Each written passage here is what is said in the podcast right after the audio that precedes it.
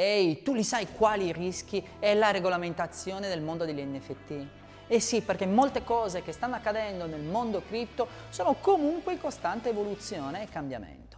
Per questo conoscere attentamente i rischi insieme alle dinamiche delle tecnologie non sempre regolamentate diventa determinante prima di operare nel mercato degli N F T.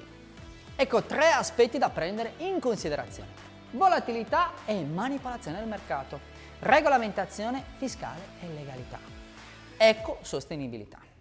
Attualmente il mercato, restando in gran parte legato a quello delle criptovalute, è caratterizzato da una grande volatilità e instabilità, dove un tweet o una dichiarazione sono in grado di determinare grandi variazioni economiche, senza considerare che la possibilità di acquistare in forma anonima gli N F T espone il mercato stesso ad importanti rischi di manipolazione, dove alcuni potrebbero addirittura ricomprare le stesse opere con l'unico scopo di attirare nuovi acquirenti e aumentare così le proprie valutazioni.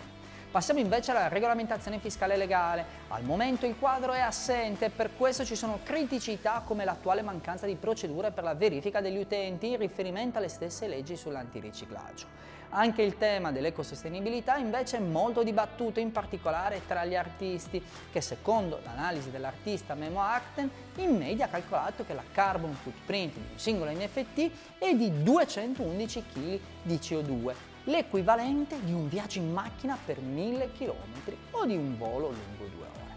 Per evitare i rischi e operare con successo nel mondo degli N F T non ti resta che leggere criptoarte. E tu che cosa aspetti?